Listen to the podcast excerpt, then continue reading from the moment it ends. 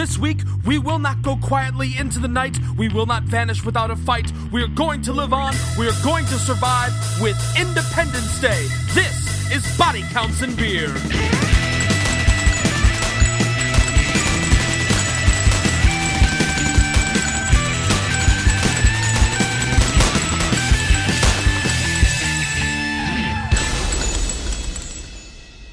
Hello and welcome to yet another edition of Body Counts and Beer. I'm Mark Rosenthal. I'm Patrick Bromley. I'm professional Jeff Goldblum sound alike John Rooney. And tonight we're talking about the 1996 Roland Emmerich classic, Independence Day. Alien noises, alien noises, kaboom! Guys, this is a movie. There is no denying that. Shot on. There were celluloid. images that were played back at 24 frames per second That's to cause correct. the illusion of motion. A series of stereotypes gathers together to save the world. I will say, uh, during the speech that I'm sure we'll get to later, had there been a recruitment station anywhere within eyesight of me, I would have immediately signed out. Yeah, yep. you would've. Oh, yeah, we all Yeah. think we all would have. Oh, yeah. I think I am now 30% more American after watching that. Patrick, let me get your hot take on Independence Day. Oh man, if this is not a requirement for your green card, it should be. John, hot take on Independence Day. I think I already did, dude. I am at least 80% more American. Mark, your hot take on Independence Day. I give this movie one giant blue force field full of greatness. no, no critical judgment can escape my force field.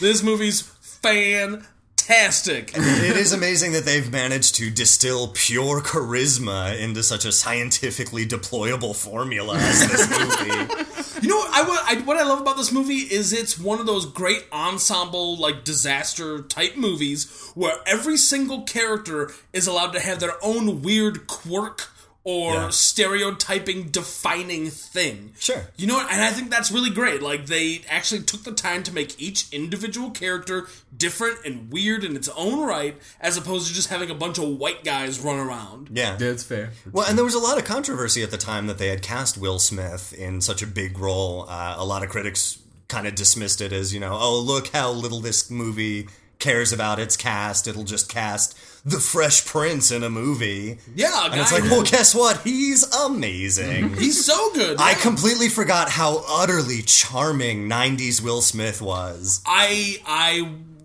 I just want to like give him an HJ in the back of a car. I'm so charmed by him. I know, right? Just that's all I want to do. I just want to hang out. I want him to take me to prom and buy me a corsage. I just, after watching that movie, After Earth is fully forgiven, Mr. Smith. Exactly. you can make nine more of that movie if you really want to, and I will not hold it against you, sir. You gave us the gift of Independence Day. Speaking of Independence Day, it begins with the moon. Smash cut to the beginning of this movie. Yeah. We see the uh, little plaque left behind by the Apollo 11 crew and slowly being overtaken by shadow as a giant mothership comes into our space. Oh man, we better just go quietly into the night, you guys. No, John.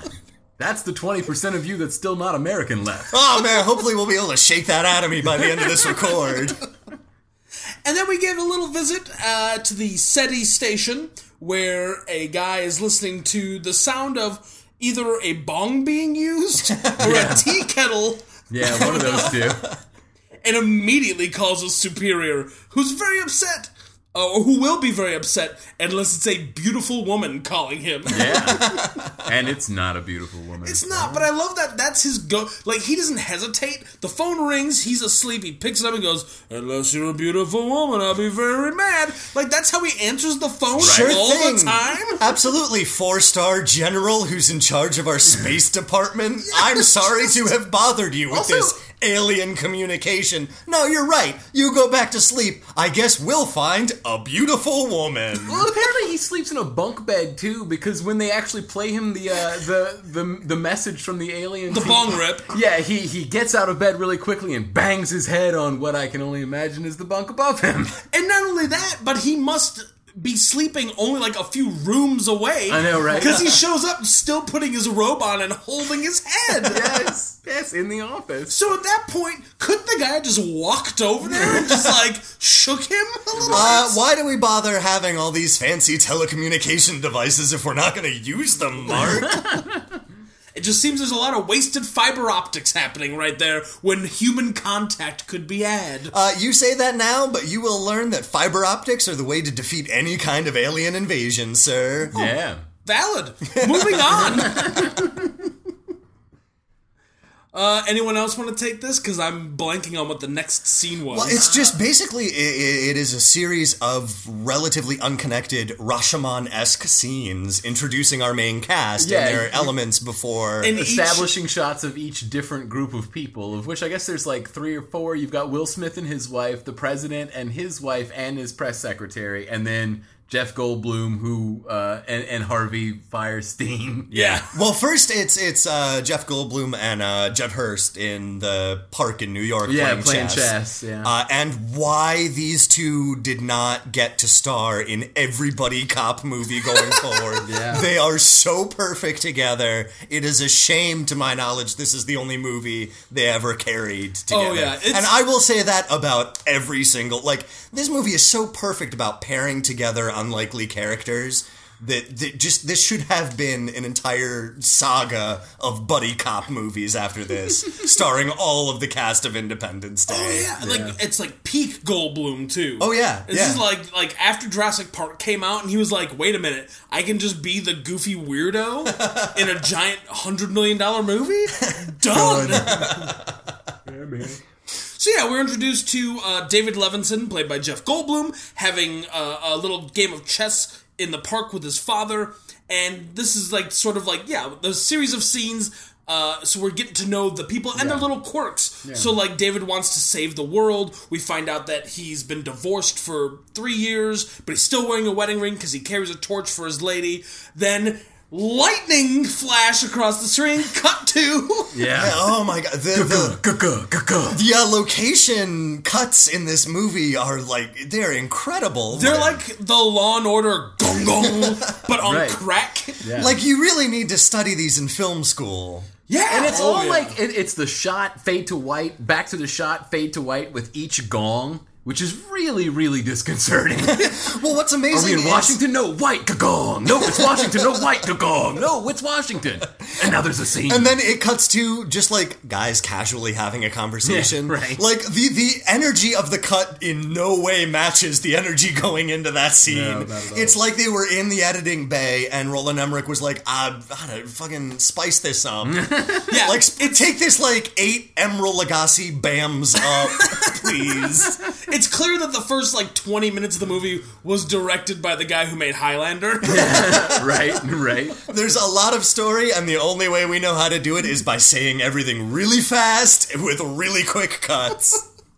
we see the the the president uh, on the phone with the first lady. Yeah. and uh, we get to see a little bit of their relationship, and then he's woken by the press secretary to show him that there's this object coming towards us, and it's you know 500 something kilometers wide, and it's slowing down. And then we get a little bit of.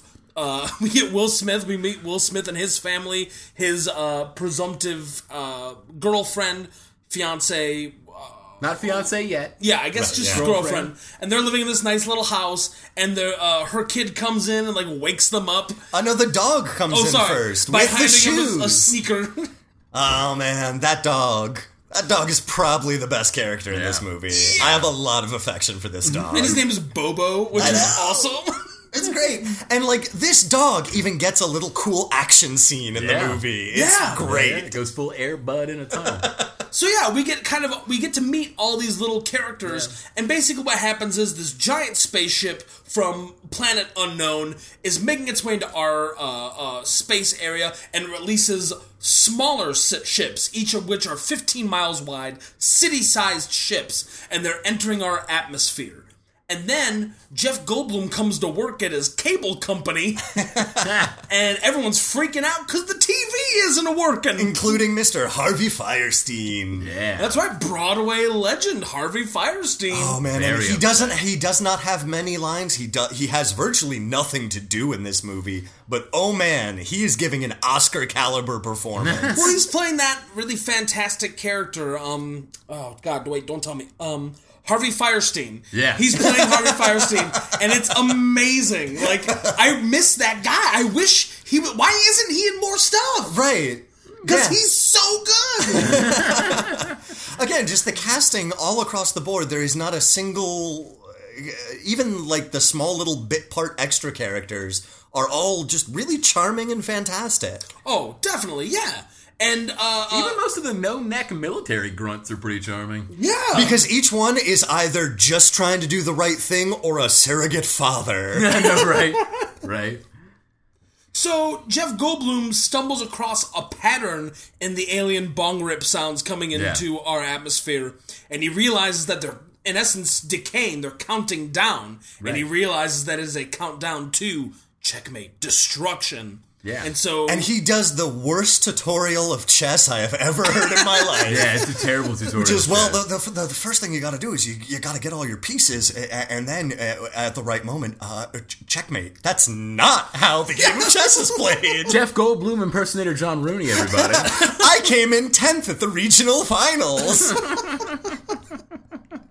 but yeah, like I, I, my understanding is that chess is a methodical game of moves and counter moves, not a we all put our pieces on the board and then I guess I press a button and win all the pieces. he doesn't seem to quite understand. it does take him a really long time to play chess with his father in the park, so maybe he It just does. doesn't actually Yeah. know how it's played and is just overcompensating for it. sure, of course, Like yeah. when you're describing like a TV show you haven't seen to your friends and trying to act like you have seen it, you Yeah. you go into way too many details that couldn't Oh, yeah. possibly be true. Oh yeah, like that episode that show The Wire, because there's like Omar and he's coming. Oh man, there's some, there's some bubbles in it. Wow, you guys guy- are great at this. It just they're all like such real stories ripped right from the head. That's what I like They're most about it. Really not. and it takes. I love that it's on the East Coast somewhere. It's Oh, God uh, damn it. Bal- it's a city in Maryland. Boston, right? Sure. Boston, Maryland. That's all it, right, isn't it? all right, all right. I hate both of you. and at Well, this don't worry. point, after realizing that it's a countdown, Goldblum makes the same face that Arnold Schwarzenegger, Schwarzenegger makes at the end of Predator when he watches the countdown on the uh, arm, and he goes to get his father's Plymouth because it's time to go to DC. That's right. David Levinson coming. and they come into DC, and uh, there's a, nice, a cute little scene between David and his dad, where his dad refuses to go above the speed limit. Because this is a world of law and order, Yeah. and without that is chaos, as we will soon discover. Which is great because they point out that these are the highest of stakes. Yes. They only have six hours to drive from Manhattan to Washington, D.C. Which, for the record, takes about five hours. And what I love is it's like they're both trying to out Jeff Goldblum each other. and I gotta say, Judd Hirsch comes real close. Yeah, it's a tight battle. It's close. Uh, but they, they make it to the White House where uh, Jeff Goldblum somehow hacks a cell phone signal Yeah. with a Well, no, no, he doesn't hack it. What he he even says it in the movie. He says, "Oh, she always keeps her portable phone number listed for emergencies." But he finds that information on the intranets via his computer that has a tiny satellite dish that comes out of it and a phone attached to it. Nice. right. Because it's right. 1996, son. That's right. He's got a mobile phone duct taped to his laptop, true. and, And that the, uh, connects to a little set thing. The Apple symbol still has the rainbow as part of it Yeah. on that old That's right. MacBook. I will say this: there's a lot of product placement in this movie. Apple is like up there because of that MacBook over and over. There's a Fruitopia machine. Yeah, there's- uh, Coke products. Several it's Coke all all over the place. Reebok hats. I think I'd be very interested for uh, like I'm someone who didn't grow up in the '90s to watch this movie because I think a lot of the, my affection for it comes from the fact that it is a pure syringe of '90s Oh my nostalgia, God, right? Oh, yeah. jammed directly Right? into the pleasure center of my Oh, brain. mercy. the only thing it's missing is a Rachel haircut and an Offspring song. yeah, They, no they go kidding. out of their way to make an X Files name drop. yeah, they do. It's amazing. and there's Area 51. So 90s. There's a couple of Brent Spiners running around. oh man. Oh, it's so, So great. Jeff Goldblum uh, gets into the White House and he we Without find an appointment. right. Well, we find out he calls his his ex wife, who is the press secretary, Right. and we find out through a little bit of dialogue that they had that they split up because she wanted to pursue this career as the press secretary for the president, working on his campaign and, and working from the White House. And apparently, he was like, "But I'm a cable man." Yeah. Boo-hoo. And what I really like about it, it's it's the kind of typical like uh, you know woman put career above family, but in, in the context of this movie, she is not made to feel guilty about it. The film does not. That's true. Like the film clearly points the paints the picture that she made absolutely the right choice because that is a great no, career. no. This is this is uh, this is part of building Jeff Goldblum's character because between this piece of plot information and his incredibly spaghetti-strapped uh, wife beater, we learn that David Levinson really is actually East Coast John McClane. That's Yeah. true. That's very It's true. pretty much the same Yeah. problem, except Which- he's a cable guy instead of a cop. Which, to be fair, John McClane is East Coast John McClane. He's from New York. it's true, but he's West Coasting at the time. Of course, of course. Yeah. I, I don't know about you guys, but uh, Jeff Goldblum is a thousand percent more New York than Bruce Willis. Oh, fan, yeah, of course. Bruce Like, Willis is I've- clearly Jersey. sure, and I, I feel like if uh, like Hoboken tops. if Jeff B- Goldblum got like a paper cut, he would bleed yellow taxis and hey, I'm walking here. Just pastrami coming out. so Jeff Goldblum warns the president. He says, "I found the code. It's counting down. We got to get the fuck out of here because these aliens is gonna shoot us." We also have a little bit where uh, uh, Steven Hiller, who's Will Smith, his character, uh, he is called back. His leave is canceled. And he is uh, brought back to his base where he meets his buddy, played by Harry Connick Jr., Yeah, buddy. Frank Sinatra Jr. Jr. of the Oh boy, and is he doing a real uncomfortable character? He is playing what would uh, generously be considered, I guess, I don't know, a uh, white face? I don't know. it's a white guy talking black. He's Yeah. doing the Robert Downey Jr. part from Tropic of Thunder, just without the skin pigmentation. Definitely, yes. yeah, exactly. Yeah. Uh, it is the only character that I cannot fully embrace. Sure, he's doing Eminem years before Eminem exists. Oh man, you were so right about that. Which is technically also true of Harry Connick Jr. True, true. I just do, I love all those jazz standards Eminem does. yeah, That he took absolutely. I, I love when Eminem plays the piano. that guy's amazing. Uh, and so the the Air Force, uh, Steven Hiller and the Air Force, they're they're gonna go do an attack, but not before Captain Steven Hiller, Will Smith, gets a letter from NASA. Because he is not only an Air Force pilot, but he is the greatest Air Force pilot with aspirations to become a real life NASA hero.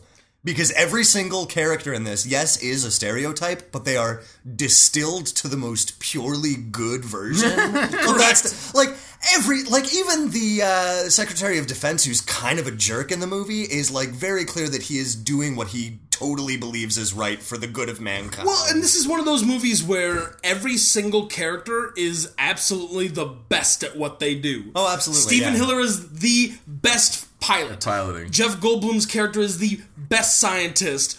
Uh, Judd Hirsch is the best father. Bill Pullman is the best president. Randy Vivica Quaid Fox is is, the best stripper. Randy Quaid is the best drunken buffoon.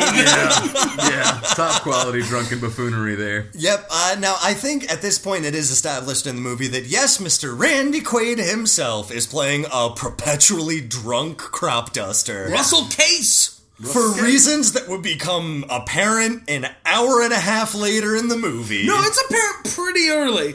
He flies his plane. Someone comes over to his kid's like fucked up trailer and is like, "Look at my crops, they're messed up. If your dad doesn't dust my crops soon, I'm getting someone else." And then cut to his dumb son riding his dumb like motorbike his little moped down the country road. His dad is flying overhead. He waves. They somehow have a conversation, despite the fact that one of them is driving a gas powered motorcycle and the other one's flying a fucking airplane. They have a conversation with one another. He dumps his dust. And then they meet, and he's like, It was the wrong place! And he's like, Are you sure? and while the jokey, like, jaunty music plays that like every 90s movie had, where it's like, badoop. Well, because if they did not play that music under every single Randy Quaid scene, it would be like He's super sad. it would be like Tropic of Cancer. Yeah. It would Well, be it just would be like some leaving Las Vegas shit. Right, it would be harrowing. Oh, So, so uh, Will Smith is called in. His leave is canceled. His girlfriend, though, still has to go into work as a stripper. Yeah. Well, they address this through dialogue, through a throwaway line that she just came up to pick up her paycheck and got talked into doing a shift. Doing a shift while nobody No is one is watching her dance because Yeah. they're busy watching about the alien invasion. And here is where now she performs uh, uh, uh, in front of a backdrop of the American flag for Independence Day. It's Mm-hmm. Right. July 2nd in the chronology of the film. They missed a great opportunity for her to capitalize on the current events and do some sort of a UFO themed striptease. Oh, that yeah. would have gotten everybody's attention, especially if instead of dirty talk, she just gave frequent updates on the situation. what what song would you do for a UFO based stripper? uh, probably uh, Who Let the Dogs Out, but, but like. What? what? Putting aside the fact that that song didn't even exist at the time. But on a theremin? What? on a theremin. Jesus. Oh. woof, woof, woof. Or you, you could just do like this movie does. The very first song we hear is uh, REM's "It's the End of the World as We Know It." Right, yeah. Yeah. Which is funny. That was actually it was supposed to be uh, Tears for Fears' is "Everybody Wants to Rule the World," and then they were like, "Wait a minute, wouldn't End of the World be better?" And then they changed it to REM. Especially because the aliens are most definitely not trying to rule the no, world they're at definitely all. just trying to destroy it. Yeah. Good song though. Yeah, I mean, they're both great. they're both great songs. Yeah, To be fair, uh, they would both sound excellent on a theremin with an amazing striptease and frequent news updates. everybody wants to rule the. This just in: the UFO's now over Los Angeles. Back to the stripping. Here's some more of my butt. Now they're over New York. I feel like the theremin is pretty much like the, the cold in War, War of the Worlds. the aliens hear the theremin and flee. Funny you should bring up giving the aliens a cold. That'll frequent uh, f- uh, factor into the plot. Because Way of to call it ahead, will. bro. Way to call ahead. I actually didn't realize that until just now. I'm John Rooney. I'm great at Jeff Goldblum impressions, terrible at common knowledge. because like every other reference in this movie has a character turning to the camera explaining what the reference is to, except for that one. So I just I gotten used to that rhythm and I didn't think for myself. How dare you, sir? How dare you? So, uh, now this begins the mass evacuations. The ships have uh, placed themselves over uh, cities across the world Russia, uh, so in Moscow, New York, LA, London, Washington, D.C., Washington. London. And what happens is people are fucking stupid and they're like, hey guys, these aliens want to be our friends. And they get on the tops of buildings and they're just like holding up signs Now and stuff. I've I've got to stand up for the the slobbing masses of idiots here in this movie because they are actually secret geniuses. Are they? Number one, the uh, the A scenario is the fact that the aliens are friendly, in which case they will come down and greet them, and you can lie and say, "I am the ruler of this world. Please give to me all of your technologies and monies." Aces, you're working out great, or B, they blow up the world, in which case you don't have to worry about the weird dystopian fallout future that awaits the rest of humanity. That's good, You got it out quick and painless. Because then you don't have to worry about buying all those leather and spikes and chains and putting together all those cars without all that gasoline. I know without the gasoline, yeah. Ba- Basically, what they're doing is they're avoiding a future inside Thunderdome. Yeah, right. right. Good for them. I hear ya. All right. I suppose that's something. So the aliens uh, position themselves. The government sends a helicopter to communicate with them. And I had somehow in my brain implanted the fact that that helicopter plays the tones from Close Encounters. No, he No, doesn't. But that is a huge missed opportunity No. for Yeah. this movie. Yeah. It it would have been better if they would have just played like some Van Halen or something like that. Just like roll up there and be like, flash, flash, flash, flash, flash. I'm half a teacher. Flash, flash, flash, flash. Running with the devil. Flash, flash, flash. I'm the one, the one you want. It was Uh, so good. Sir, these earthlings seem to be rocking out. well, then we must party down. Sir, uh, I'm receiving a transmission. It says, everybody wants some? The aliens are dumping Bud Light on all of our skyscrapers. They're demanding a bikini car wash. Guys, I think we just wrote the greatest film of oh all Oh my time. God, no! You're just remembering how much you love Kiss saves the Fourth of July. I'm just here's I just want to say this. It's called Van Halen. Nailed it. Of course the the US welcome helicopter shines its lights uh, and all it does is serve as a brighter target for the aliens to laser beam out of the sky. Yeah, they shoot him down. So they shoot them down very badly. Event- immediately, everyone starts to, uh, in the government, escape. The, the first lady's in LA and she's getting in a helicopter to leave. The president and David Levinson and uh, David Levinson's dad, Julius, they're all getting on a plane to leave.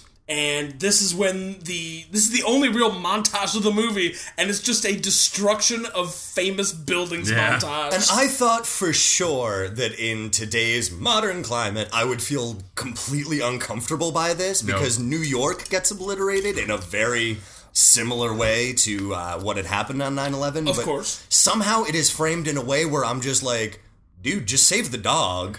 Yeah, That's all I care about. Well, because they blow up, you know, they blow up like the Capitol Records building in LA, they blow up the Empire State Building, they blow up the White House, like the Capitol building, and like and each one they give each building its own shot and they're models. So when they explode, like they actually are exploding. it's not like weightless CGI garbage. It's an actual like charge set inside a building and they blew it up. they not It's only so cool. explode, but like the explosion like continues outward in this insane blast radius where fire just engulfs the rest of the city. Right, yeah, huge yeah. fireball. It is.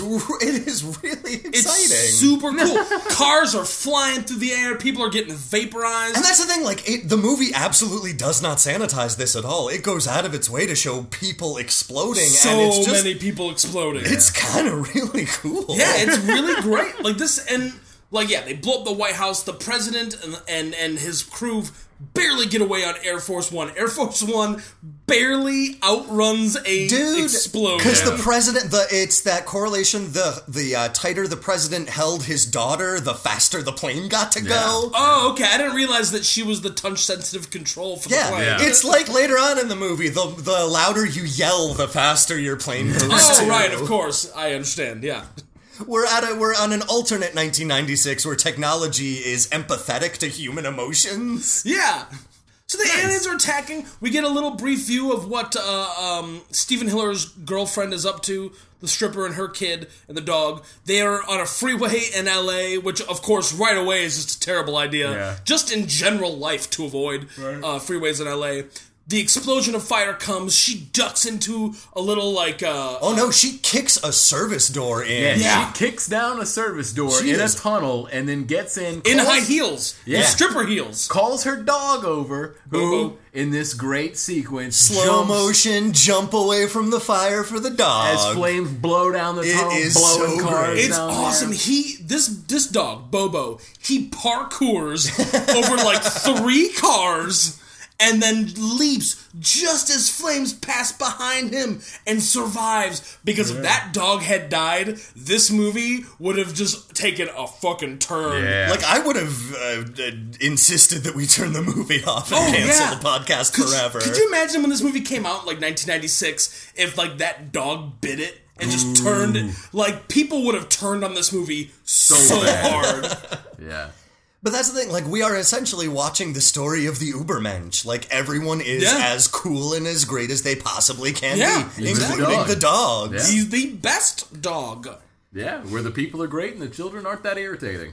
Yeah, because the true. children aren't given much to say or Yeah. do. I will Hey, say this that's though: how you do it. the the few lines that the child actors do get in this, they deliver relatively well. It's pretty Yeah. convincing. They're not terrible. There's Right. only two child actors. There's Vivica A. Fox's uh, child actor who also played uh, Little Nicky on Fresh Prince of Bel Air. Nice, yeah. and, and of course uh, Mae Whitman, who plays the young pres. He plays the president's young daughter. She would grow up to be Anne on Arrested Development. Um, Her? Like in the show.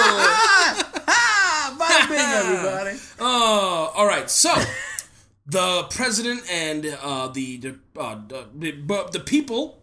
The people that the president know the people that's with him on the plane be Well, the- flying away. The press sec- or the uh, the the defense secretary says, "Mr. President, we have to launch nuclear weapons at these aliens. It's our only course Well, of no, action." no, we, we're skipping a part. yeah, there. well, first he sends the Black Knights up after. Yeah, first, Oh, right. first Will Smith and Harry Connick Jr. and some odd other 50 or 60 other fighter pilots all Black have Knights. to give it a shot.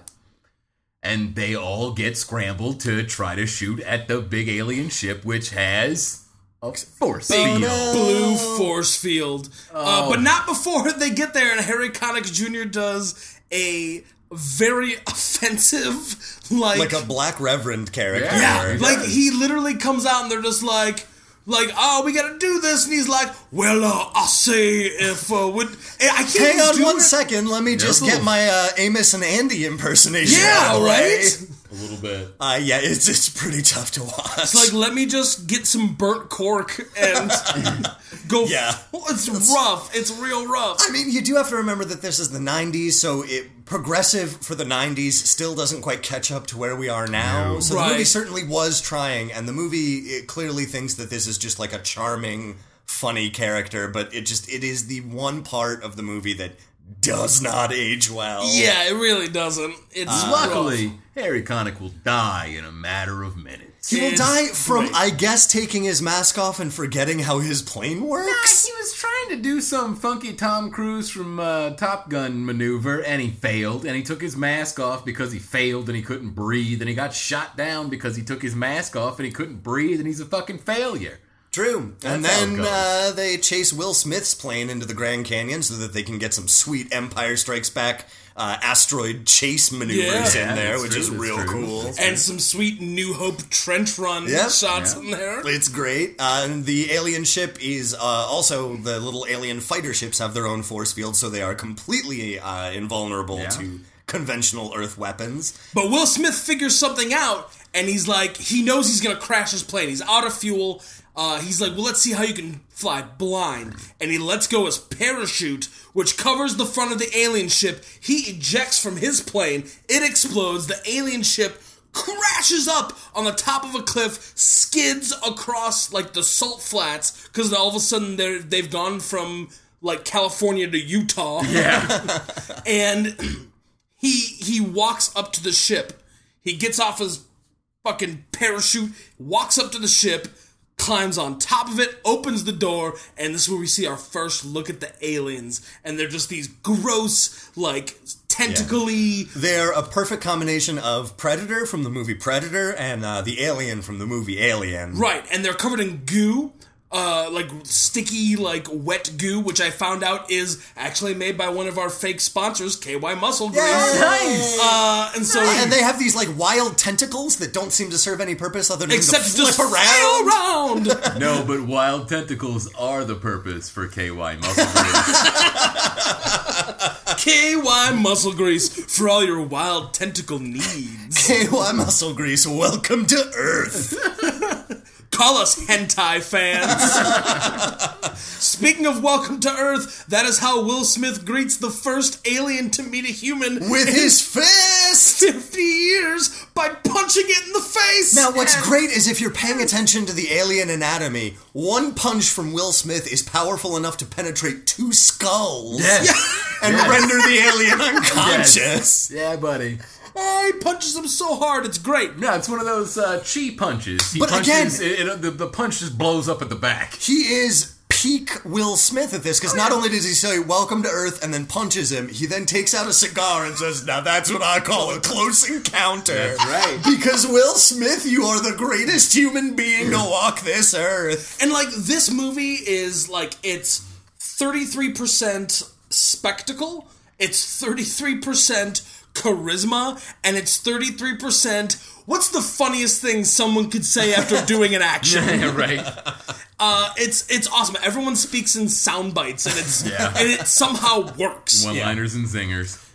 And so now we've got the president and his men, and the president and the secretary of defense and the general, they're all arguing about one another. We should do this, we should do that, we gotta nuke this thing, and we gotta do that. And then they're like yelling at the president, they're yelling at David, and then who should step up and save the day but Julius Levinson, Judd Hirsch, the Yeah. taxi from the show Taxi. Yeah. Man, and he does it. He does it so per- like he starts out with this really inspirational, like guys, we can't fight anymore. We're all humanity has, and then immediately transitions into let's go to Area 51 because I'm also insane. Well, he goes, Don't you yell at my son. You wouldn't be here if my son didn't save us. And then, yeah, he immediately is just like, You knew they were here, uh, Roswell, Roswell, New Mexico. And the president's like, Mr. Levinson, that's the dumbest thing ever. There's no Roswell. And the Secretary of Defense is like, Oh! Maybe there's a Roswell. Maybe we've had aliens the whole time, and maybe I just didn't tell anybody. Smash cut to Area 50 fucking 1! Yeah. Uh, they go through the X Men uh, danger room doors. and they're met by, uh, Brent Spiner. Brent Spiner, Spiner. Data, and Adam Baldwin, oh, who you might know as Jayne, Jayne. from Firefly and Serenity, or my the bodyguard from My Bodyguard. No, come on, you're shitting me. The guy with the blonde hair, who's pretty much the schmuck that runs the uh, security for the Area 51, is Jayne from Firefly? Yeah, yeah, yeah. The guy who says like, "Uh, Mr. President, we can't let you in this section because we need to get Yeah, rid of yeah, all the guy. static." Yeah. Yeah. yeah, yeah, yeah. Yeah, that's the man. That's why when we were watching it and he showed up, I even said, "Hey, look, it's the man called Jayne." Yeah, I didn't get that, so I let it go. Audience, yell into your speakers that Patrick's a dummy. Whatever. I watched most of Firefly. Uh, so they get into the sub basement of Area 51 where uh, old Brent Spiner, who has had to withhold all of his emotions playing data for so many years, that given the opportunity, he will act with all of his emotions all of the time. He is a delightful tour de force. And he plays a Dr. Okun, and he is this like wide-eyed glasses, long hair, clearly hasn't shaved in a couple days. He has the line of, uh, as you can imagine, Mr. President, they don't let us out much. and he's shaking the president's hand, and the president like lets go of his hand and kind of makes a face that's like, ah, everybody here stinks. You do get the impression that were you to touch any of the scientists, they would be very sweaty and I gross. know, it's just yeah, yeah. disgusting. Yeah. And uh, they kind of get a tour of Area 51. There's like hundreds of scientists just moving and twisting and putting screwdrivers into things, just science stuff. You know Science how it works. stuff. Probing. Yeah, yeah exactly. Um, and they uh, are taken to the the hangar where we are see the ship that crashed at Roswell is one of the alien fighters. Oh no! They have been here all along. Yep, and uh, the president is very upset. Yeah. that nobody told him. Because that is kind of a dick move. Right, and then the Secretary of Defense is like, uh, it was classified, plausible deniability. From who? Under what circumstances I know, right? would the president be like, oh, it turns out America's had aliens this whole time, but whoopsie doodle, I lost the papers. Ah, gee shucks. No one told me I'm just the president of the United States. Yeah. I don't need to know everything. I mean, I was only, for the most part, elected by the people of this country. Oh, or at least by their representatives inside a college of some kind. It's the perfect system. It prevents us from making the wrong decisions. And that's exactly what we thought in 1996. So they uh, they show him the alien ship. They show him the three uh, alien corpses that they have also had in these weird glowy tubes, like in the X Files. Yeah, the big goo tubes. Yep. And we find out that the aliens aren't too different from us. Uh, they breathe oxygen, they've got comparable tolerances to heat and to cold, uh, but their technology is, I'm sorry to say, way more advanced. Which no shit, they blew up all of our cities. Yeah, in duh. like an afternoon. yeah, it was just that was just like a day at the park for them.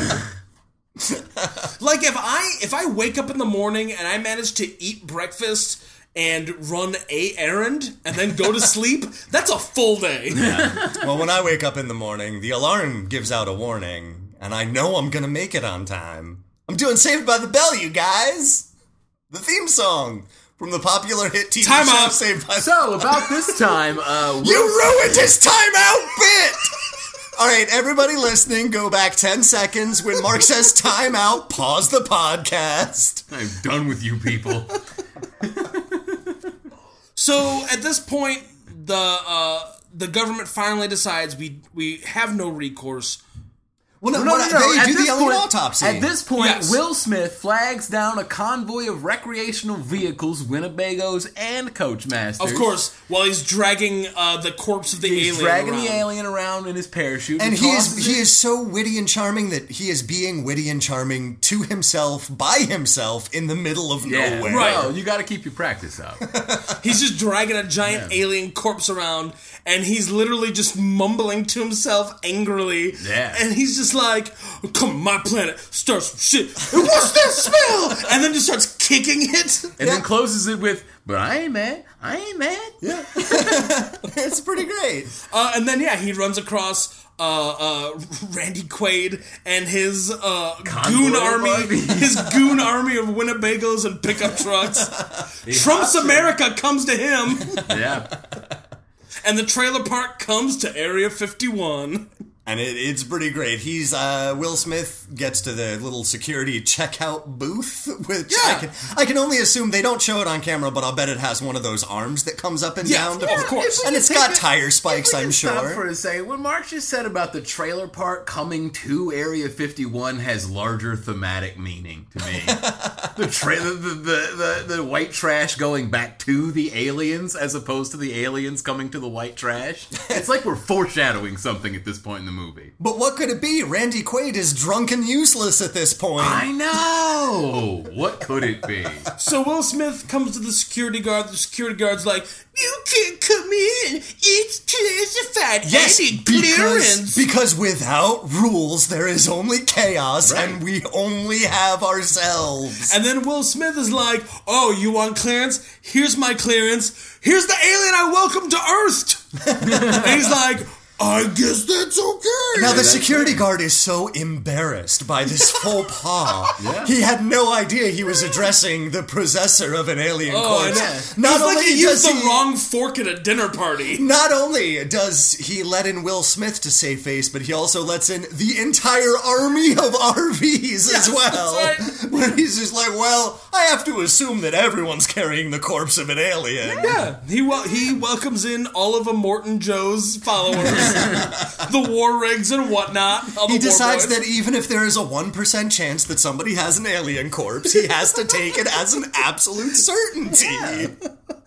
of course, Mad Max v Superman: Dawn of Fury. Dawn of Independence Day. That makes perfect sense. How do you get on a high security clearance uh, government facility? You either have a government issued ID or an alien corpse. Or just be behind a person with an alien corpse. Yeah, corpse. any of those will Just, do. I can only imagine that as they were going into Area 51, each driver said, I'm with him. Yeah, I was about to say, have you never gone with the old I'm with that guy? Has no, that no. never gotten you in anywhere? I'm with him. I'm supposed to go in like he is. He's got the alien corpse and I got the Cheetos. Uh, if he goes in and I'm not there, he's gonna be so mad. Superman. What's your name so I can uh, let my supervisor know who stopped me from coming into Area 51? Yeah, right, right, right. It's like that. I and I just met like a bouncer at a club. It's like your name's not on the list. Uh, but P Diddy told me to come here.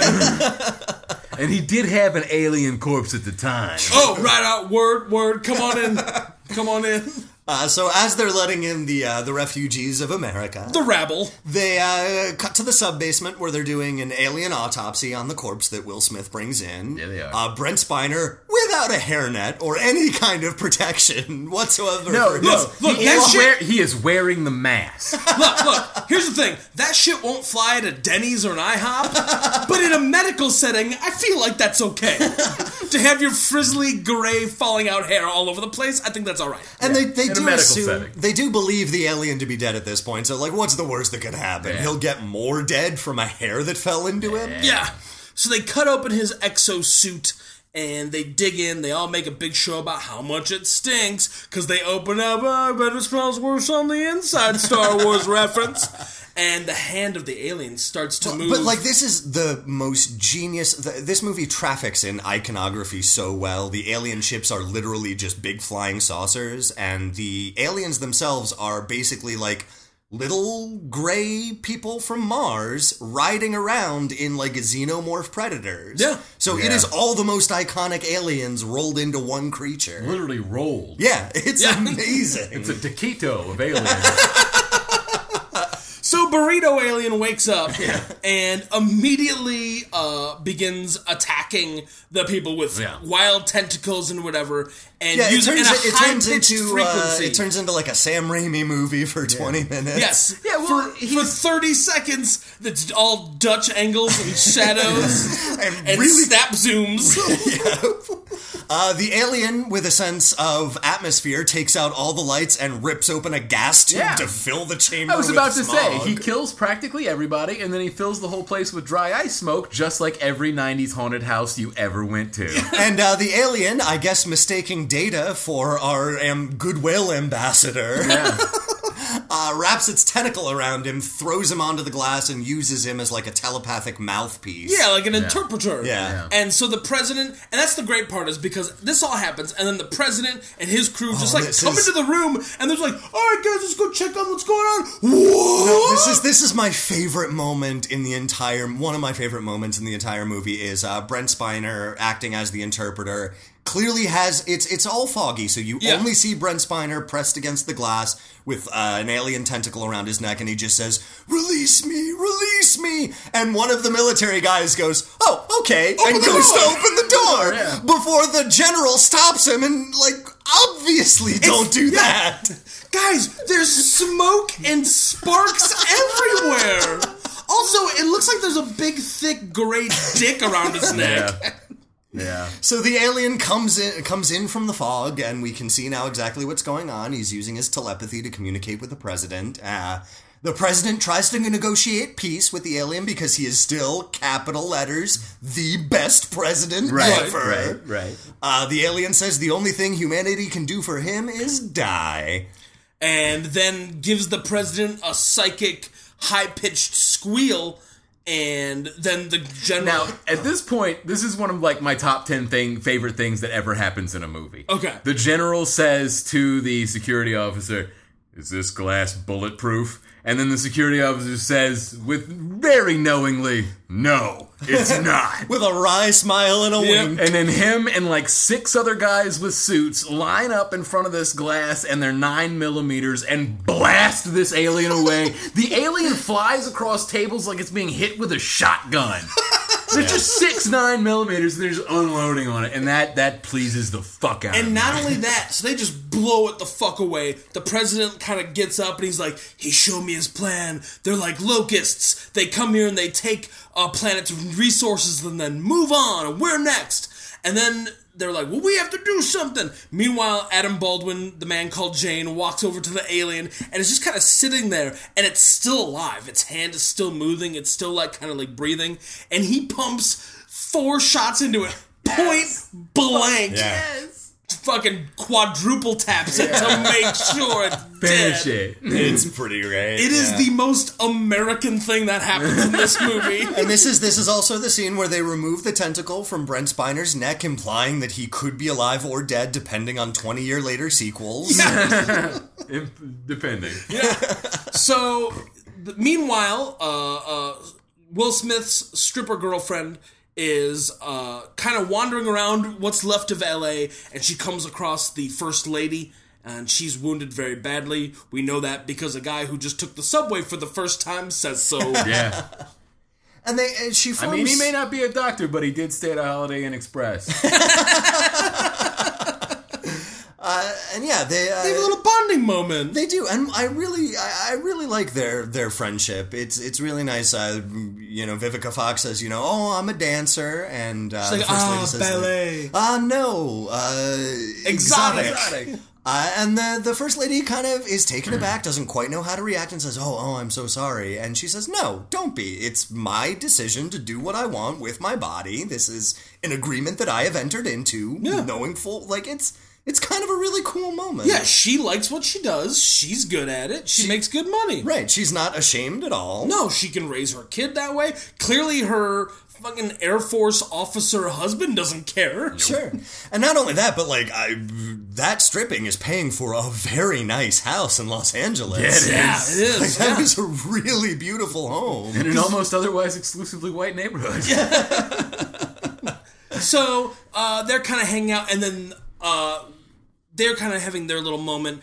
And back at Area 51, the president finally, after being mentally attacked by aliens and seeing what they're going to do to us, finally says, Nuke them. Nuke them. Nuke the bastards. And so, cut to Houston, Texas. but oh man, uh, the Secretary of Defense could not be more pumped for nuking yeah, the aliens. he is like orgasmically punked. Yeah. It is like he has been waiting his entire career. He got into national defense just to nuke one thing one time. He's sexually charged about it.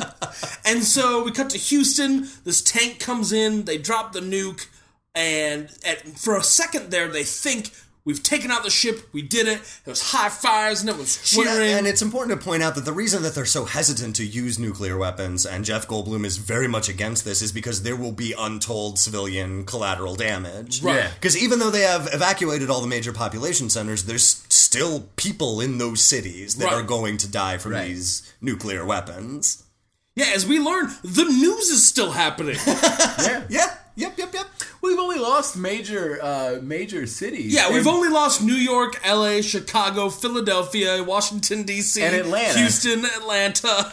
But I mean, the thing is, though, this is back before the big digital convergence, so that's all analog si- signals coming out of. Uh, That's true. Very like, good point. Good Shithole point. Kansas City Channel Seven is still going to be fucking broadcasting. Some man. some dickhead in Wisconsin Yeah. is just like, I own the news. Bill Pete's Peterson, franchisee of the Iowa Nine.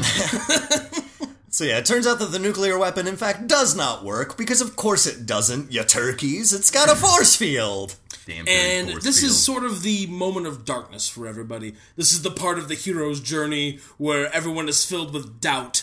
That Yeah, they, this is they- the belly of the whale. Yes, yeah. And so David Levinson, Jeff Goldblum just starts pounding a bottle of Bushmills Yeah, and gives up and is just like, if I pollute the world fast enough, they won't want it. Yeah, because now I really feel for Jeff Goldblum's uh, character in this because he points out he has spent his entire life riding bicycles, not using fossil fuels, recycling at every moment, which was hard to do in the basically 90s. being Ed Begley Jr. and to have it all taken away Yeah. from no fault of his own, like it's just infuriating. Yeah. And then he commits the most destructive act that you can commit in the 1990s littering. Yep, that's true. He makes a mess of an office and overturns a wastebasket. And uh, meanwhile, Will Smith uh, commandeers a cargo helicopter. Oh, that's nice. I would use the word steals. But no, because he No, he was uses just borrowing yeah, it. and he uses his words because one of the uh, one of his subordinates pulls out uh, a weapon and says, "Like, sir, I can't let you take that because obviously I can't let you take that." Uh, Will Smith just looks him right in the eyes and says, "You really want to shoot me?" And nobody ever wants to shoot Will Smith. No. That's Look true. at those beautiful doughy eyes. He practically could have stayed in Philadelphia. Uh, so he takes this helicopter to go looking for his girlfriend. And finds her almost immediately. They're Yeah. apparently the only people alive in Los Angeles. Well, we don't really do a lot of showing him like flying over shitty Los Angeles, being like, That's true. Jasmine! oh, that's just a Taco Bell. which is I great mean, because yeah. all restaurants in Los Angeles at the Oh, time were Taco, Taco Bells. Bell. yeah. no, definitely. Um, and so he finally finds uh, uh, Jasmine and the kid and the first lady, brings them back, and the, And the dog. And, and the, dog. and Bobo And the, the dog. dog. Of course, I'm so the sorry. I'm so sorry. Yeah. And brings them back. And once again, let through security because he's got a first lady. well, because now, yeah, now his security credentials are the first, lady. Yeah. And she. Because everyone knows Alien Corpse will really only work once. that's right. Yeah. Really, if anything, Will Smith is the biggest "I'm with him" writer of anybody. Yeah, the message of this movie is very much be friends with Will Smith. yeah. Yeah, because like if he left again, the only way for him to get back would have been to show up with like Abraham Lincoln and a phone booth that he took out Abraham Lincoln with. Yeah. and was like, "I'm with him." and so we find out the first lady's brought back. She um, she's not going to live much longer, No. and She's her got the, internal bleeding. and got her the and the president bleeding. have a nice little. Uh, they have a nice little goodbye, and then he has a little talk with the daughter. It's a very touching scene. it really is. And Uh, um, yeah. it There's is some yeah. genuine pathos going on. Yeah, it is a little. It's very sad. But what's great is you can see because the president gets up and you can see in his eyes that he is his resolve is even stronger now to yeah. give Right. the world a future. because now it's now it's personal for Yeah. him. yeah. When those first couple million people were killed, it was just kind of like, "Man, it's my job. I No. gotta do what I do." But the minute his wife died, it's like, "That's it. Give me a fucking airplane." It's Pretty much uh, Hans Gruber pretty much just this, figured out who his wife is. No, And uh, speaking of that's itting, uh, Jeff Goldblum is also hitting a bit of a of a trough in his emotional well being. yep, he's he's uh, bendering pretty hard. Yep, he has finished the bottle of scotch that he started in a previous scene. He's had a conversation with his ex wife where his ex wife very rightfully says, Hey, you could have done anything with your life and you didn't. I had to actually make something of myself, and I do miss you, but I don't regret leaving you. Which is totally fair. And he's like, "Yeah." yeah, because there, because you don't. There's no good comeback to that. There Well, isn't. technically, what she says to him is, uh, and he does have a great comeback. She says, "Haven't you ever wanted to be a part of something special?" And he slams his bottle of alcohol on the table and says, "I thought I was." Yeah. Talking about his marriage, which I actually thought was pretty pretty strong. yeah. But again, like it it doesn't wipe away the fact that, like, hey, man, like, press secretary for the president of the Right. United States is a pretty big deal. But that's one of the things I like about these characters that they basically show that they're both right and they're both wrong. yeah, exactly. and like they show that this wasn't one of those situations where like he wasn't like slapping her around she wasn't cheating on him Yeah. these were two professionals who ju- like two just people who like didn't know like one of them knew what they wanted the other one didn't and they just grew apart and what's great is like, it's very adult it's surprisingly adult for a roland emmerich movie and like, spoiler alert, when they get back together, it's totally believable. right Like exactly it makes a logical sense that these relationships often don't make in in these big, big, budget movies. action Yeah. movies. Sure. So at this point, he has a little like it's the long night, and he has a talk with his his dad Julius. And Julius makes an offhand comment about, ah, you gotta get dressed. You're wearing the thinnest strapped wife beater of all time. You're You're gonna, catch, a death in cold. pneumonia. Yeah. And he's like, a cold? And then literally takes his hand, puts it on his head to signify that he's put on his thinking cap. Right. And now shit gets real. This is the uh, the like NCIS slash uh, CSI. CSI moment. Yeah! where he's like, someone made an offhand comment, and that's all I needed to solve the case. like all that was missing was him to like put sunglasses on. Well, And he immediately goes to work. He wakes up another scientist and says, I've, I've got a great idea. Start working on it without telling the scientist what the idea is or what to start working on. Start typing. the scientist, true to his order, just starts doing science stuff on He's just hitting- That's how you did it back then, Uh, man. uh, tab space, tab space, tab space. What am I doing? And now we get into one of my all-time favorite scenes of any movie ever, where he is explaining. It's the pointer scene, like in Raiders of the Lost Yep. Ark and New Hope, where they're going to explain what the final battle is going to be, and it's Jeff Goldblum bumbling and stuttering his way through some of the greatest explanation dialogue Yeah. ever written. Punching a whiteboard. It is all the things you want it to be. It's, It's just great. It's all pauses and erroneous punctuation. it's just ridiculous. And basically, what the plan boils down to is they're going to fly this alien spacecraft up to the mothership and upload a computer virus into the mothership. And then that, and then blow it up with a nuclear we- weapon inside of it, and that should disorient the other ships on Earth long enough for us to mount a counter offensive. Yeah. So as they're getting prepared for the ship, getting it ready and making sure it flies and then all that stuff. Uh, meanwhile, they're looking for pilots to fly the jets, and who should apply but good old Randy Quaid? because I guess they put out a call for all your dirtiest, drunkest pilots you can get together. well, there's literally a guy who like drives the jeep out to the hobo village that's outside Area 51. Yeah. and he uses a megaphone. and goes, "We need people with flying experience." He's like, "I can fly." I'm a pilot, and then then we cut to his training. That's Yep. it. Yeah. Which consists of someone saying, like, this'll be, no pun intended, your crash course to the world of flying our fighter jets. Randy Quaid stands up and says, I was abducted by an alien once, but don't worry, I'm mostly sober now. And it's great because ev- whenever he mentions that he was abducted by aliens, even especially after the aliens show up, they still treat him Yeah. like a crazy country yahoo. Yeah, right? Like this dumb hick aliens. Who's ever heard of that? now, everybody, lock your missiles to fight the aliens. But yeah, they, they look at drunk, bearded, dirty Randy Quaid yelling as loud as he possibly can, and they say, Yes, give that man $8 million of military equipment. Hey, man. Put him in the sky as fast as possible. It's either let him crash it or let the aliens blow it up. Yeah. Meanwhile, Steven Hiller and Jasmine are getting married. yeah.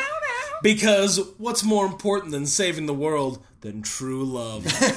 oh, saving the world from aliens exploding it? I feel like that wedding could have waited a few minutes. Well, but here's the thing: it's it, they're clearly working on getting the computer virus ready. Like, there's not a, a lot that those two characters could be doing. They were waiting for all the preparations to take But place. that doesn't explain why David shows up, why Jeff Goldblum shows up to be a witness. Because- he's, he's the only one who knows how it works. because he needs to sit down with his ex-wife and hear all about love Yeah. from a priest, so Right. that they can hold hands and fall in love again. He's the witness, and his uh, and his his estranged wife. They're the witnesses because the plot needs them to be. Oh, that's I forgot. now- I forgot the script willed it. Right. But also, here's the thing: if this scene had happened after the speech, I would have thrown things at the television and said, "There's no time," Yeah. because that speech needs to happen immediately before the final battle because Right. it is so goddamn like joyously pumped up to That's do right. that final fight. So after the wedding, we cut to the president marching forth. All the fighter pilots are joining him, and he stands up in the middle of the fucking tent villa that they've got set up, and he gives the most inspirational speech in movie history. Like, suck it, Patton from Patton. suck it, Braveheart from Braveheart. this is the speech. But like, here's the thing: it, this speech is so good, it is so inspirational that I am aghast that real life presidents don't just give this as their State of the Union address. every time It is Yeah. applicable to any political situation, and it immediately makes me feel ready for the world. Well, the problem I think that might that might stop them from using it for every speech ever is that it is uh, heavily, heavily leans into references to how it's today, July Fourth. yeah, that's right. then just reschedule the State of the Union Listen. because it's that listen, important. listen, I want to wish all Americans a Merry Christmas, and damn it, this will be our Independence Day. But this is kind of like the, the Thanksgiving address. We uh, we pardon the gobbler gobbler, and don't let them take this away from you. But yeah, this this is That- the ultimate crux of the movie. It is the the movie kind of telling you what it's about, uh, which is you know, hey, uh, the Fourth of July will no longer be an American holiday. It'll be an Earthican holiday. We will Yep. all celebrate it. Uh, you know, the word mankind now has renewed meaning. Yeah. We are stronger together. Uh, Bill Pullman, please be my president. It's great. And what's even better is that the only people who hear this speech are like eight shitty fighter pilots that they just picked up Yeah. off the street. Sure. Nobody else will ever hear it. Nope. and for the rest of his life, he's just going to be sitting there like, uh, one time I gave a speech and it was really good and people liked it. Oh, whatever you say, Mr. President. Uh, it was Independence Day. He's like, we know it was the War of 1996. Aliens, right? you know there were aliens. They were here. We have all this technology. Sure thing, Mr. President. Quote fingers. Yeah, I mean, to be fair, this guy's a real one term president. Yeah, that's right. A real get him in, get him out. Yeah. Well, you know what? Had he had a stronger anti-terrorism policy, those aliens wouldn't have attacked us. That's right. That's right. What we needed was a big wall right outside of Mars. Or they should have just sent that helicopter up and said, I'm sorry, aliens, you're on the no fly list. I will have to ask you to ground your aircraft at once. Come on down. You may buy weapons once you've landed, but you cannot fly. Uh, but yeah, Bill Pullman gives the the speech of the movie, which Yeah. is great and amazing. and may well unifies be. The titular- everyone. The, speech. the Yeah. speech of the decade. yeah. Uh, and then he immediately starts taking off his suit, and one of the uh, father surrogate generals comes up and says, uh, "Mr. President, what are you doing?" And he says, "I'm a fighter pilot. I belong in the sky." Hoorah! And it's just like, And then oh, Robert man. Loggia, Robert Loggia, who plays the general, Yeah. gives him a look of like half, "I'm proud of you, boy," Yeah. and half, "I love you, boy." and it's deeply, deeply like beautiful and and uh, it is no, it's really nice. Like it's these guys clearly have a lot of affection for one another. And he's sad to see him go up there because his president Mike Dunn get killed. Yeah. Uh, so they, they send the, the fighter pilots are in the sky. Uh, Jeff Goldblum and Will Smith team up to board the alien spacecraft and fly it to the mothership. And oh my god, it turns into the best buddy cop movie ever. if they ever make Lethal Weapon 5 Lethal Space, this is the two guys that have to be in it. Yeah, and Judd Hirsch in the Joe Pesci role. Oh man, It's could perfect. you imagine that? Just Will Smith, Jeff Goldblum flying in in a space cop car with fucking sirens and everything, and Jeff Goldblum as Murtaugh, just going, uh, "I'm, uh, uh, uh, um, uh, uh, I'm too too old for this." Shit. But yeah, so they, they fly it up to the alien mothership. They have uh, nothing but amazingly charming and incredibly endearing banter. Yeah, with it's all each just other. it's wonderful like his girl Friday 1940s Yeah, yeah. like fast-paced banter back and forth. It's, so good. Uh, Will Smith makes sure that they get cigars to smoke upon the completion of this mission, as Once- is his Air Force tradition. Yes, once the fat lady sings. Uh, they fly up into the mothership, and uh, Jeff Goldblum, I guess, closes the blinds on the alien ship that they've had so that Mm-hmm. they can't tell that there's humans inside. There's, I guess, the head alien who sits in a chair surrounded by television screens. Well, he's he's not the head alien. I think he's just like the like Traffic the, controller Yeah, the air alien. traffic controller alien. Yeah. sure. You like they're He works for PATCO. He's got his union card. they're like Reagan fired him. That's why he's working for the aliens. Here's the thing. I assume they're a lot like the Smurfs, and the second that they all are identical, but they all only have one specialization. it's like I'm air traffic controller alien, and I just make sure ships come in. I'm garbage alien, and I just make sure that the garbage gets taken out. I'm murder alien. I make all the exoskeletons for people to murder people. I'm spaceship alien. I make sure all that the spaceships work on murdering people. And they whistle while they work. Yeah, that's right. Exactly what it is. And then there's Papa Alien, and then there's Alienette, who's the only female in the entire colony, and yet somehow they keep getting more and more aliens. I don't want to go into any ask- deeper. Let's not ask. yeah. So, uh, uh, Jeff Goldblum, David Levinson uploads his computer virus via the amazing computing power of a MacBook and uh, Mac PowerBook, and shoots the virus up into the spaceship. And the aliens are like, "Bah, no! And they try to escape, but they can't. Their ship is stuck. Meanwhile, the airline fighter, the airport, uh, Air Force fighters. No, the airport went up into the sky Yeah, and yeah. started shooting. O'Hare airship. Airport lifted itself off the ground. Yeah, you may not know it to look at it, but it is a Gundam. It will activate its launch codes It when is. needed. It is one of the helicarriers from Captain America: Winter Soldier. it is part of Ultron. It is part.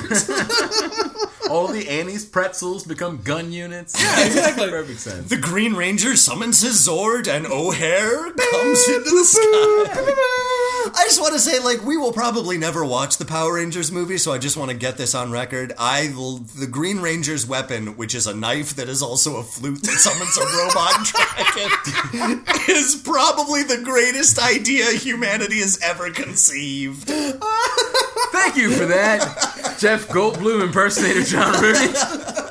Moving on. Uh, eventually, uh, uh, Jeff Goldblum and Will Smith are like, all right, well, we don't have any choice. We're stuck here. Let's just nuke them and, you know, we'll sacrifice ourselves and we're going to save the world. They light their cigars. They get in there. They wave Oh, very amazing. sarcastically. Because yeah, they and- open up the shades, and Jeff Goldblum makes eye contact with the head alien and says, "Oh yeah, uh, look at us! It's the oh, it's oh, it's the Earthlings! Oh, look at the Earthlings!" And they cut to a shot of the alien raising one ear as if going, to say, "This is highly unorthodox.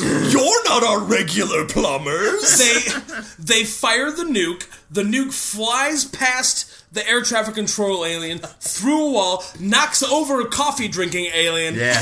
and then scares that alien. and then scares desk sitting alien, who I assume is like the foreman alien. Yeah. No, And- that's the thing. You have no idea. In the middle of the alien spaceship, it's just uh, comic strips of Dilbert being played out. and that alien literally sees the missile, looks at it, and goes. yeah, right. Like Oh, he, he Missile Tim the Tool Man Thursdays. Taylor Yeah, grunts. he say as if to say, "Well played, humanity. Checkmate indeed." and somehow that enables their ship to be let loose and they speed out of there and there's a cool little chase where they're being chased by the other alien fighters And Jeff Goldblum and does dodging. nothing helpful. He just, all, all faster. All we got to go faster. Yeah, uh, yeah, uh, yeah. uh, faster, faster, side faster. Uh, we would probably do better if we went faster on this, buddy. And Will Smith is just don't side street drive, and then just starts screaming. yeah Well, this don't side street drive this is the other Danny Glover movie. These two. Listen, you never know if you don't go. you never shine if you don't glow. This is. hey now What's Oh wrong? god damn it! you are not an all-star Oh no! But I gotta get the show on and get paid. All the glitters must be gold because only shooting stars blow up the oh. alien mothership with a nuclear weapon. john it ain't no joke I had. I had something to say, but I killed myself instead. If i could buy the world a toke and teach the world to sing in perfect God harmony damn it. if i could teach the What's lion- great is there is a moment in this where someone introduces Will Smith to uh to like one of the four star generals and says you're gonna want to hear what this guy has to say, and all I could think is you're gonna want to hear about this guy, how his life got flipped, turned upside down. and he just wants to take one minute. So just sit right there when he tells you how he became the prince of a town called Bel Air.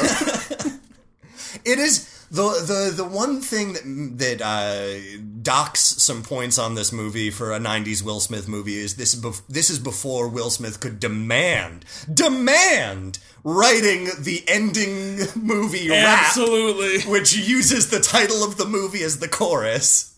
Yeah. Which I am heartbroken that he does not do today. Yes, yeah. There's there's not nearly enough Will Smith like uh, thematic rap tunes. Yeah. Because you had you had Men in Black, Wild Wild you had West. Wild Wild West, you had Men in Black Two, Yeah. uh, and then but yeah, we never got we never got uh, Pursuit of Happiness. We never got Ali. We never got After Earth. We never got Seven Pounds. We never got I am legend. concussion. We never got. Yeah, did we say After Earth? Yeah, After Earth. Yeah, yeah. Because that deserves to be on the list. Yeah, After- right? That movie would have gotten 10 Oscars if Will Smith rapped at the end of Yeah, that. right. don't What happens when aliens take over Earth? After Earth. After Earth. I, I think the most uncomfortable of these would be the rap after Legend of Bagger Vance. Being Help the white guy play golf. Play golf. Play golf. I'm a magical guy and he plays golf. I mean, what's really bad about that is you know that uh, uh, Matt Damon would have to have at least one verse in it, but it'd be like, the country verse for me, please. right? Uh, so, Jeff Goldblum and Will Smith escape. The alien mothership is exploded. The fighter jets attack the main ships uh, uh, on Earth, and they find out they're finally vulnerable. And the president leads an attack on the ships, and there's a big dogfight. Planes are getting blown up, fighters getting blown up, missiles getting launched all over the place. Finally, the president is on a run to blow up the big giant dick gun coming out of the bottom of the alien ship. He fires his missile. It just impacts on the surface. Negative. Oh, it's not a direct hit. Negative. Does anybody have any missiles left? The- only the drunkest pilot of them all. Nice. The glorious Randy Quaid. That's right, Cousin Eddie himself shows up. He's got one missile left, and boy, is he gonna make it worth their while. Now, what's great is this is the missile gets jammed, so he knows he only has one choice, which is to fly his entire plane into the opening of the uh, alien ship. And he has this heartwarming moment where he says, "Listen, tell my kids that I love them and that I'm proud of them." And they're like, "Awesome! Those are the best last words you could ever have, drunk Randy Quaid." Then he takes his mask off and just starts saying, "All right, alien assholes, it's time to put one up yours." Woo-hoo! I'm back! He tries to fire his missile, it jams, he flies his plane into the gun, it explodes, it blows up the ship, and then the word is sent out all across the world. We can defeat them. It's sent by Morse code, and the British and the Israelis and the Iraqis working together Yeah. take out their ship, and the Africans take out their ship, ship. and the and everyone all around the world, they're taking, Taking out, out their ships. And uh, we finally, everyone gets in, they're celebrating, and we see Randy Quaid's terrible, stupid, bad actor son. And then the man called Jayne comes over and he's like, You know, your dad died a hero, you should be proud. And he's like, I am. Which is like a real turn from how he wasn't proud when his dad was crop dusting the wrong field. So see, it's like Right. a big character arc thing. Yeah, but I mean, like, no one can feel good about that. Yeah. Randy, to be fair to that kid, Randy Quaid did not give him any reason to be proud. No, not at all. So, uh, everyone's very excited. They've won the day. The president comes back. But where is Captain Hiller and David Levinson? Well, don't worry, sir. Something just came up on the radar. Just came up. because those radar operators are incredibly dedicated to the job. Right. And once again, they drive from Las Vegas to Utah to the Salt Flats. they can't get enough of them Salt Flats. And uh, there is there's Jeff Goldblum and Will Smith with all of the swagger, smoking man, cigars. yeah. Still, they've been smoking these cigars since they left the mothership. They're still mostly full, and they're just fucking sauntering down. The only thing it's missing is just like, well, you can't tell by the way I use my walk. I'm a woman's man. No time to talk. Yeah, they- you see love round and round and round, round, round, round. Tell me so that it's okay. You can look the other way, and we can try to under. Oh, I just, I just, I need, I need to, uh, to just uh, relax, fair listeners. Your iPod has not suddenly skipped over to your favorite song from Saturday Night Fever, the Bee Gees. That was, in fact, our very own Mark and Patrick. You should be dancing. Somebody put them on shuffle, and uh, no matter how many times. You're every woman. You're every woman to me. Open sesame.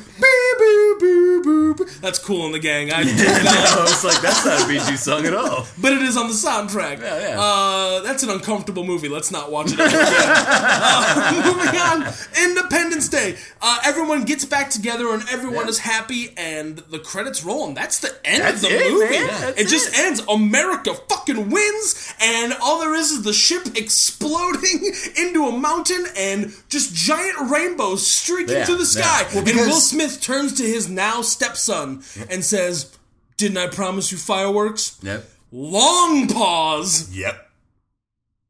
Yeah. Credits. And then the, the Lee Greenwood Yeah. tune sort of swells up to be an. American. uh, meanwhile, yeah, as Patrick said while we were watching the movie, that alien spaceship becomes a super fun site for millions Oh of views. man, no kidding. If, What if kind of radiation? I mean, it's a massive spaceship, it has to be running on an energy source that is very toxic. Oh yeah, Well, if, not only if that, but- seventy different people don't turn into Hulks, I would blow my mind. I mean, also, the debris from the alien mothership has been irradiated from the nuclear explosion that took Yeah. it And out. now it's And now it's raining into raining our on Earth. atmosphere. Yeah, we have problems beyond the the victory here. well, unfortunately, they'll never make another one of Oh, these, yeah, nice. so we can't follow up. Good to know. We don't. We'll never know what happens to these characters, uh, which is a shame because I feel like this this uh, franchise really needs a Hemsworth in it. Yeah, sure. Or uh, um, uh, uh, uh, uh, we'll be right back with bullet points. bullet points. And now it is time for bullet points, and our first bullet point is body count. Body counts. John, what's the body count of this movie? Um, uh, not applicable. all, all, every, uh, uh, just I the whole, all of most, most of the world. Yeah. uh, just a picture of the world. yeah, I was looking up the body Zero count. dogs though. No dogs. Correct, correct. I was I was looking up the body counts, and I, I, I you know a bunch of different sources, and I was able to find numbers as low as 48, which is absolutely wrong. yeah, and only as high as like 900 which yeah. is still like so low. They waste New York, Chicago, Philadelphia, Washington D.C., Los Angeles, Houston. Atlanta, Houston with a nuke. They waste London, Moscow, all sorts of cities across the world. They blow up an alien spaceship in space and it rains debris into the world. The correct answer is billions. Yeah, the answer is billions. Definitely billions. I second billions. The motion passes. billions are dead. Yeah. Moving on to the next bullet point. Best kill. Best kill. Patrick, what's your best kill?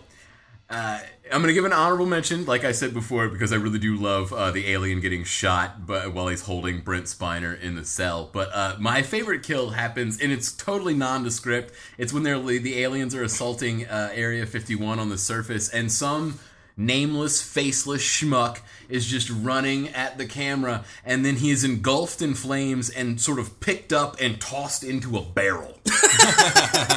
And I still don't know exactly how they did it because you don't really. It doesn't seem like he stops and like gets pressed back into the barrel. It seems like he actually gets picked up by a stage fan and tossed into a barrel. And I, I was I was impressed by that. Well, as everyone knows, alien fire explosions don't follow conventional laws of physics. Why would they? They're from alien places. Yeah, of course. They have no concept of our laws and customs. No, that, that that's my best kill. John, what's your best kill? Uh, it's got to be uh, Mr. Harvey Fierstein uh, getting blown up in traffic. He is uh, trying to escape New York City. He is unfortunately stuck in traffic, trying to get a hold of his therapist because, yeah, I would need to talk to someone in this situation. it seems very stressful. He even says he goes for three hundred dollars an hour. You can put me through to his house in the Hamptons. But uh yeah, so he sees the fireball coming at him and he just says famous last words, "Oh crap." and then a car is thrown onto him and he explodes. Yeah, that's tough break. But like, yeah, that's the way I want to go out. yeah, just just throw a fire car at me. Just let me do some mid-range profanity and crush me with an exploding car, please. Should have never quit your job doing gender transitions in San Francisco. Well, what I don't understand about this death, though, is they make it very clear that in the cable building that Harvey Fierstein and uh, Jeff Goldblum work, there is a bomb shelter Yeah. in that building. Well, they some guy says there might be a bomb shelter in the building. We don't know that for sure. that's true. For all we know, that's just like one of those urban legends. Like, oh, there's a bomb shelter in this building. Oh, the Jersey Devil's a real thing. Bigfoot's here. If the teacher doesn't come into the classroom after 10 minutes, you can just leave. Also, I'm not sure that giant laser out of a 15 mile wide spaceship is something that a bomb shelter will protect you from. yeah. Uh, It'll protect you more than that car did, buddy. Yes. I mean, maybe. it is a giant laser. it's not a bomb. and as we just discussed, giant fire alien explosions don't follow our physics. They are very unintentionally impolite. They Correct. don't know that they're breaking custom. And as we will learn in the movie, NORAD gets destroyed, and that's like deep within a mountain in Colorado. It's true. Yeah. this is a pretty powerful alien fire explosion. Yeah. Yeah. But as, as sorry as I am to see uh, Harvey Fierstein exit the film because he is always a delight, uh, he does get a really good death. He does get a great death. That's true. Mark, your favorite kill. Guys, my favorite kill, my best kill, is coffee drinking alien on the mothership.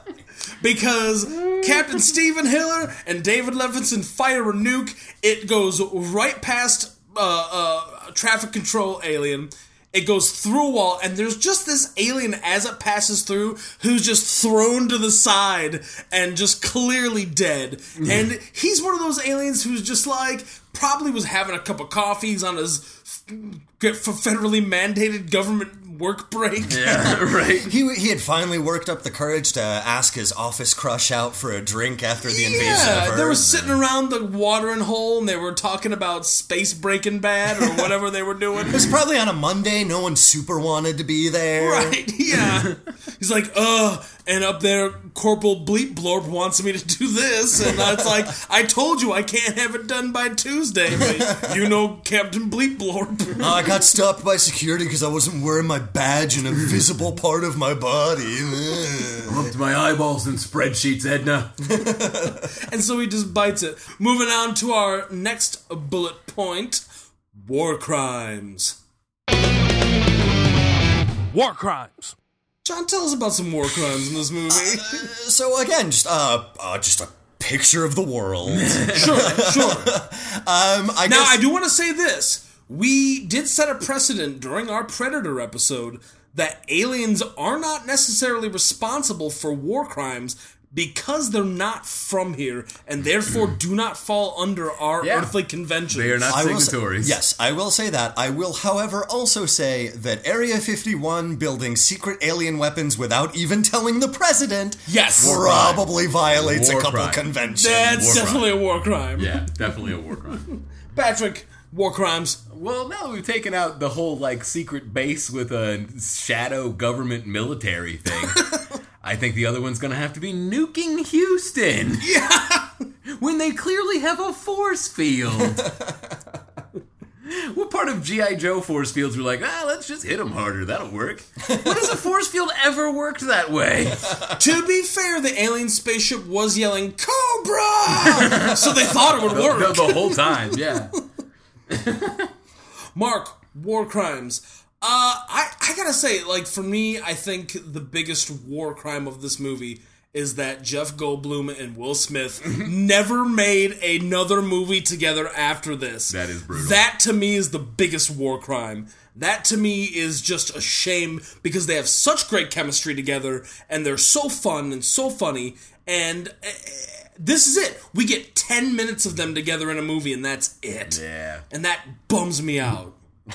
So that said, just- Mr. Emmerich and Mr. Devlin, I will see you at the Hague, where I will be trying you for crimes against cinematic humanity. And moving on to our final bullet point: Is this an action movie? Is this an action movie? John, is this an action movie? Yes, uh, this is absolutely a big spectacle action movie stitched together with pure charm and charisma. Patrick, is this an action movie? This is an action movie exploding out of another action movie. Mark, is this an action movie? Absolutely, this is an action movie. And to take Patrick's example one step further, this is the tiny little nubbin gray alien action movie bursting forth from its exoskeleton action movie to punch you in the face with more action movie. yeah. This is all of the action movie. I mean, this is like one, probably the definitive '90s action movie. Yeah, Yeah, I mean, unquestionably. I mean, here's the thing: because you have Face Off, you have Con Air. There's a lot of '90s action movies, but none of them like are on this level. like you can still make like a visual reference to this in a modern movie, and audiences will get it. Right? Exactly. It's. I mean, I was worried going into the movie that I'd be like, oh man, it doesn't hold. Like, we'd have another Terminator 2 situation. or we'd be watching the movie and I'd be like, oh man, this movie does not hold up and I'm very upset. Yeah. And after watching it, I was like, you know what? This movie's fucking great. And I'm retroactively more excited for the sequel that's now out that I'm sure is terrible. Uh, but now I've got a little bit of hope for it. Just a little bit. Maybe. Who knows? Patrick, what's your final review of Independence Day? 100 out of 100 amazing explosions. John, what's your final review of Independence Day? Uh, well, I, I, I, I gotta give it a, I gotta go for the uh, uh, 10,000 uh, Jeff Goldblum st- uh, patented stutters. Fantastic, Mark, your final review of Independence Day. I give this 54 welcome to Earths out of 54 welcome to Earths. And that is it for us here with Body Counts and Beer. I am Mark Rosendahl. I am Patrick Bromley. I am still the official ninth place winner of the regional Jeff Goldblum Lakes, John Rooney. The Jeffies! and we'll see you next time. Fare thee well. Body Counts and Beer is Patrick Bromley, John Rooney, and Mark Rosenthal. Please subscribe to us on iTunes, SoundCloud, or Stitcher Radio. Please leave us a rating or a review and let us know how amazing we are so we can finally tell that magisterial English gentleman that we do matter to society. Follow us on Twitter at BodyCountCast. Email us at bodycountsandbeer at gmail.com. And of course, like us on Facebook. Please, we need the validation for that magisterial old English guy. Otherwise, we won't get into Oxford.